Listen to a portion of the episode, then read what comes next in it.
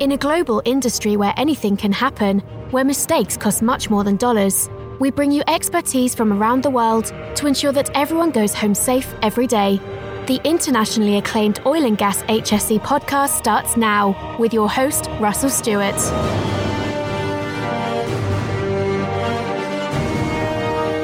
Today we have on the show Tony Bosick, who is a senior operations technician at the BP Cherry Point Refinery uh, in Blaine, Washington.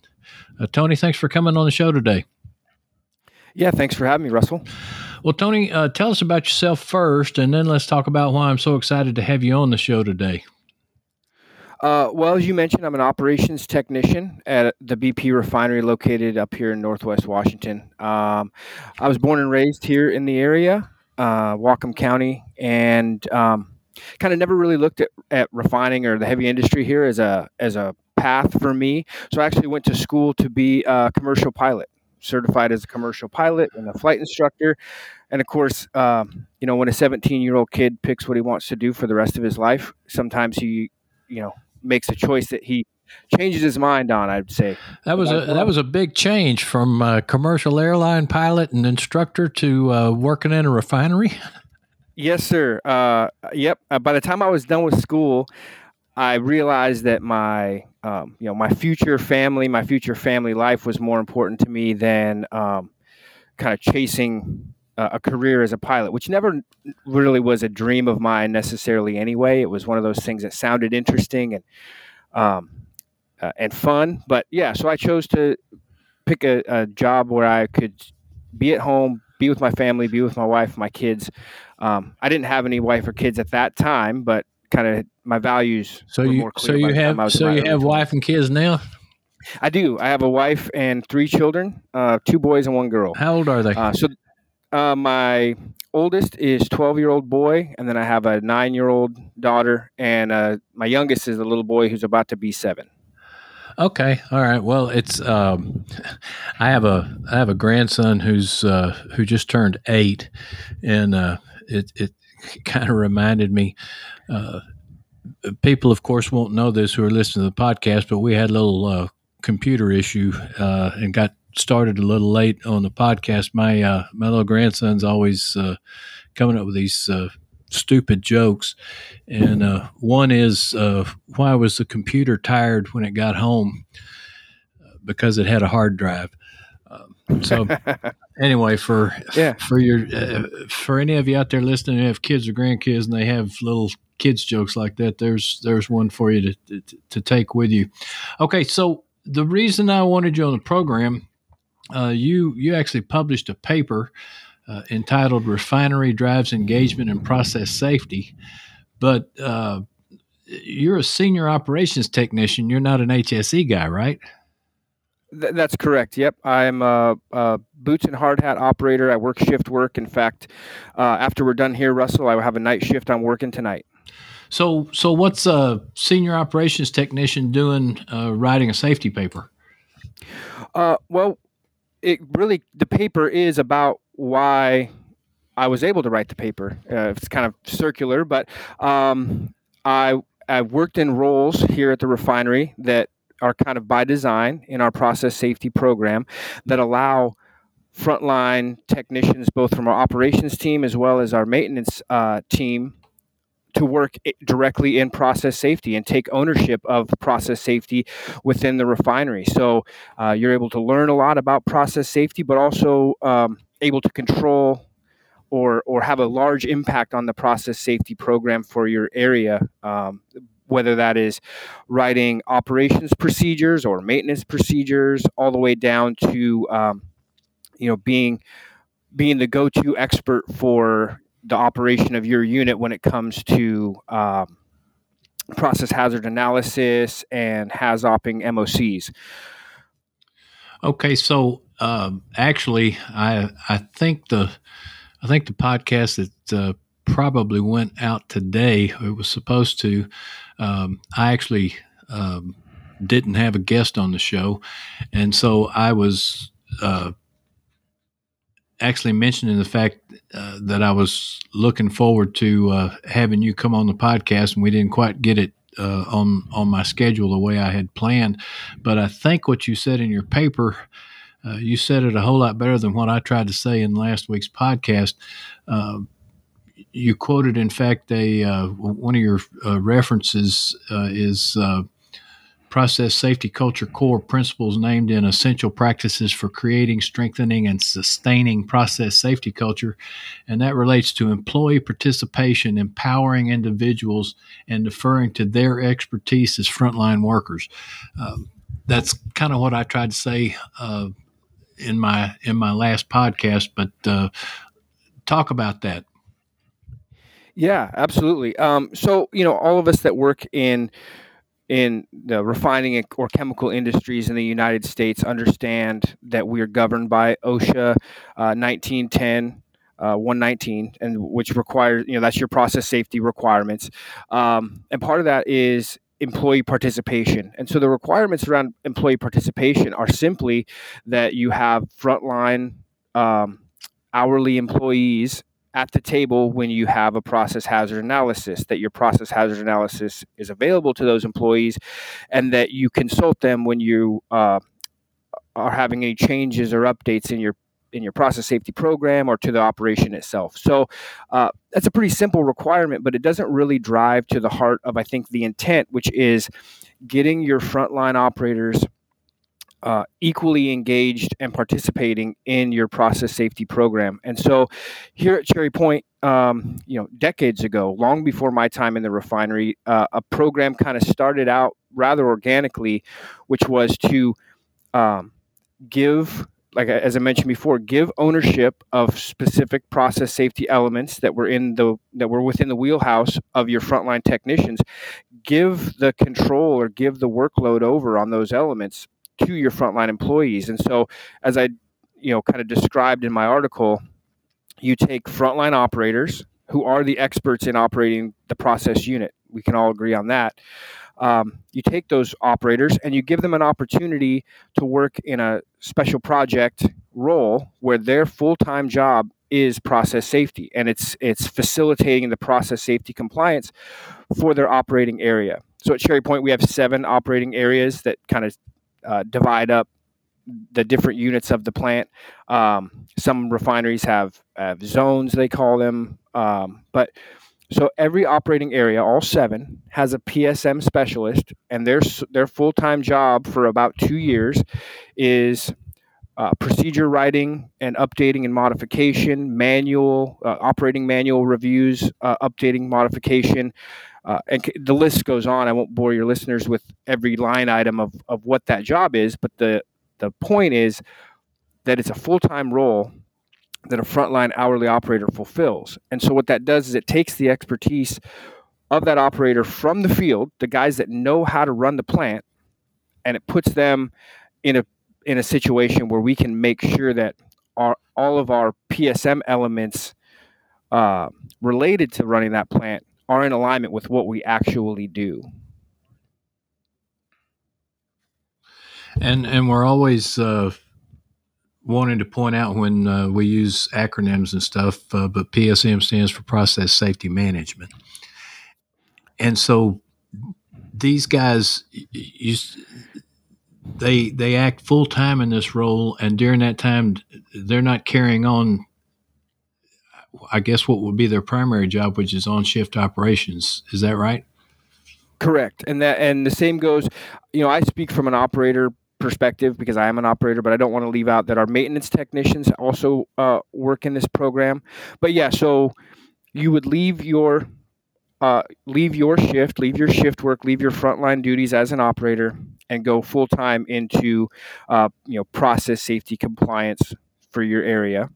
The one thing that that does remain is the the training requirements of an operator. So your uh, your review of your operating procedures um, is still part of the job requirement, as well as your high fidelity simulator training and uh, working a, a, couple of shifts um, a quarter as an operator. And that's basically just to keep you fresh, keep you qualified as a process operator during your two years. But other than that, that kind of residual training the job is full time process safety. Uh, when I first started doing the job, Russell, uh, it, it was just normal to me. That's what Cherry Point does. As I came up as a young operator, I had um, process safety specialists in my operating area, uh, you know, ahead of me. So it just was normal. Well, I had an opportunity to work with um, some other refineries in the area, their their process safety teams, um, and that's when I came to the realization that uh, a lot of refineries don't um, engage their frontline workers in the same way. It's not that they don't engage their frontline workers; they just do it differently.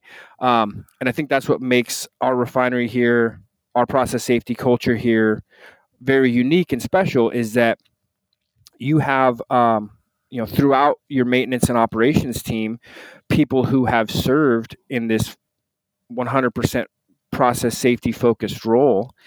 And so you have all of these process safety experts within your frontline um, your frontline technician uh, you know hourly technician group and so that can uh, you know it drives ownership in your process safety it drives that process safety culture but it also is a big wealth of knowledge of how to how to get process safety right so um, and so the, the reason oh sorry the reason for the article was actually a follow-up to a presentation i gave at the mary kay o'connor process safety symposium, which is based on how unique this kind of model uh, seemed to be, based you know with other refineries kind of not doing it quite the same.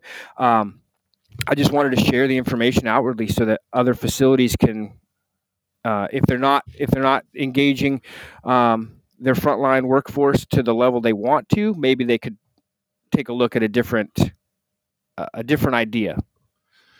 Okay, so uh, so you ha- you have the the operating area PSM specialist, and then uh, the basic structure. There's a couple of other developmental roles in that. Uh, you got operation process safety specialist and reliability department PSM specialist.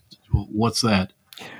Yeah, so the reliability department PSM specialist is just a fancy name for the same program we've been discussing, but that's our maintenance technician. So our instrument and electrical shop, uh, our general shop, which is um, you know welders, pipe fitters, crane operators, um, and then our uh, machine shop, which is uh, you know millwrights or machinists. So we have three maintenance shops with hourly technicians, and they have a role in process safety as well. Um, and they have uh, specifically identified people or roles that um, just like in operations, they do process safety full time. Uh, the operations process safety specialist is an overall position, so it's it's embedded within our process safety team. Whereas the the other two roles, the operations PSM specialist, the reliability department PSM specialist, they stay in their team. They stay in their operating area or they stay in their shop. Um, the operations process safety specialist is embedded in the PSM team, and that's with your your process safety engineers, your process safety leadership team, whether it's a you know a superintendent or process safety manager.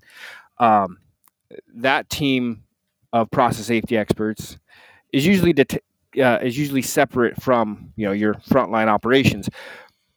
An operator goes and, and embeds themselves within that team to help provide um, their own experience and guidance to process safety engineers. This is how the plant actually runs. This is the things that we that we as operators um, do uh, in an emergency response, or these are the things that we do to keep the plant operating safely every day, uh, as well as some other kind of uh, refinery wide process safety projects, whether that's uh, refinery wide policy and procedural updates. Um, and and just being kind of a liaison or a champion for process safety site wide. That's a newer role for us here at Cherry Point. Um, we had always engaged operations uh, within that team, but generally, what would happen is uh, what that looked like is that department would promote or hire an operator to fulfill a process safety role, and they would change over to a salary position and that process safety role would become their permanent job. Well, this this position um, is you're still an hourly technician. You're still going back to operations after your two year period. But for that two year window, um, you get to serve the refinery wide process safety program um, in a in a kind of uh, direct impact way. Okay, so uh, for people who haven't read the article, and we will uh, post the link to the article uh, in the show notes, but uh, I can hear some people out there, and, and I'm going to throw you a softball question here because I know you addressed it in the article, but I can I can hear some folks out there saying, "Yeah, that sounds all fine and dandy to me, but uh, if you're going to empower people like this to fulfill their process safety responsibilities, uh, what makes them competent to carry this out?" Yeah, I mean that's a great question. That's probably the biggest question as you think about, uh, you know, for your listeners, think about your own operations and maintenance teams in your facility. How many how many operators do you have that um, that would even be interested in a in a job like this, where they're instead of working with their hands, they're working primarily at a computer. So the the the way to go about that, I think, is you you seek out those individuals who have would have an interest in a position like this, and then that have the capabilities. So they have good uh, you know, technical reading and writing skills. Above and uh, first and foremost, they need to be an expert at their primary job. They need to be an expert operator, or they need to be an expert maintenance technician. Um, but then, you know, have some some technical reading and writing skills. Have have demonstrated some critical thinking skills. Um, that you know, that's kind of the selection process. Um, and then once you've identified your candidate that you want to use in a role like this, well, they have to be trained. You can't just take a, an operator from the field and say, "Welcome to process safety. Here's your desk. Here's your computer." You know, start updating procedures. So we have um, we have critical writing training. We have uh, a policy that governs how we uh, how we write within our our critical documents like procedures like operating manuals so kind of a guidebook for for a person to follow along of, of of how do we conduct this technical writing. Um, there's training about the process safety elements uh, and process safety kind of regulations that that govern us, um, as well as uh, training around the HAZOP methodology. This is this is what a HAZOP is. Um, this is your role in a HAZOP, um, and so that that training is critical to build their knowledge and their confidence to be able to do the job effectively. And so once they know, you know, you take an expert operator who knows how to run his unit very well, uh, and then you make sure that they have the technical writing skills and the framework of how to uh, to write a procedure effectively.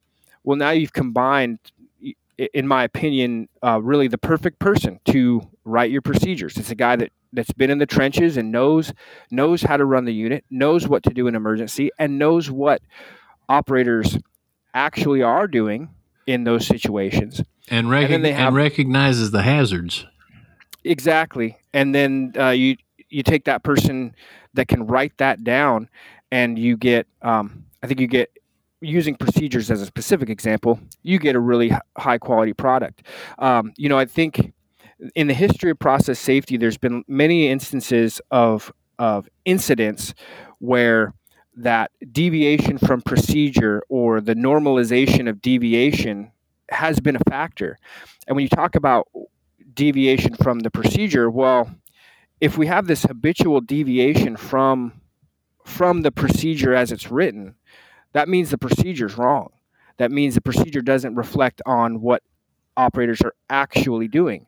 And so when you use operators in a role like this to write your your, you know, write their own operating procedures. That's not in a vacuum. They're working with our engineering team, working with our leadership and you know management team to make sure that we're all on the same page of what we should be doing. Well, actually, um, you write.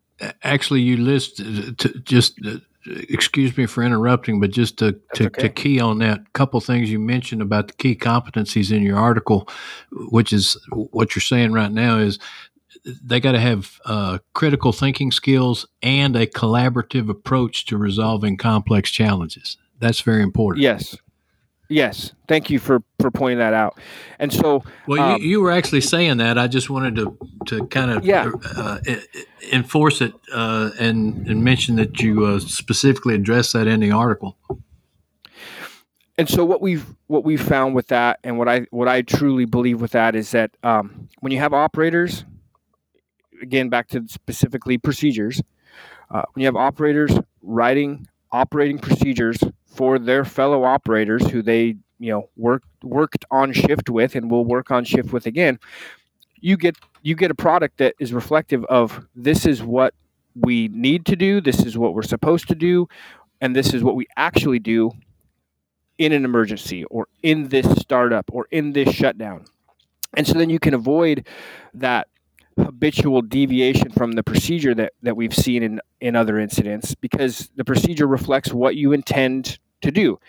Now, it's a dynamic operation, so things can, can change while you're uh, executing a procedure, but at least you start from a base of this is what we actually do in practice, um, and that's been vetted, uh, you know, through the team that works collaboratively co- collaboratively together. But you um, you solve some of those process safety issues that that we've seen in the past. As long as you pick the right person, they they have a passion around process safety, and you train them properly to do the job, then you can really start getting some great results in in the work that they do in your process safety program.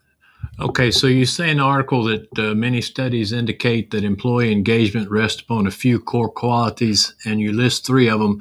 Uh, two of them we've already talked about: uh, ownership and the other was uh, professional and personal growth.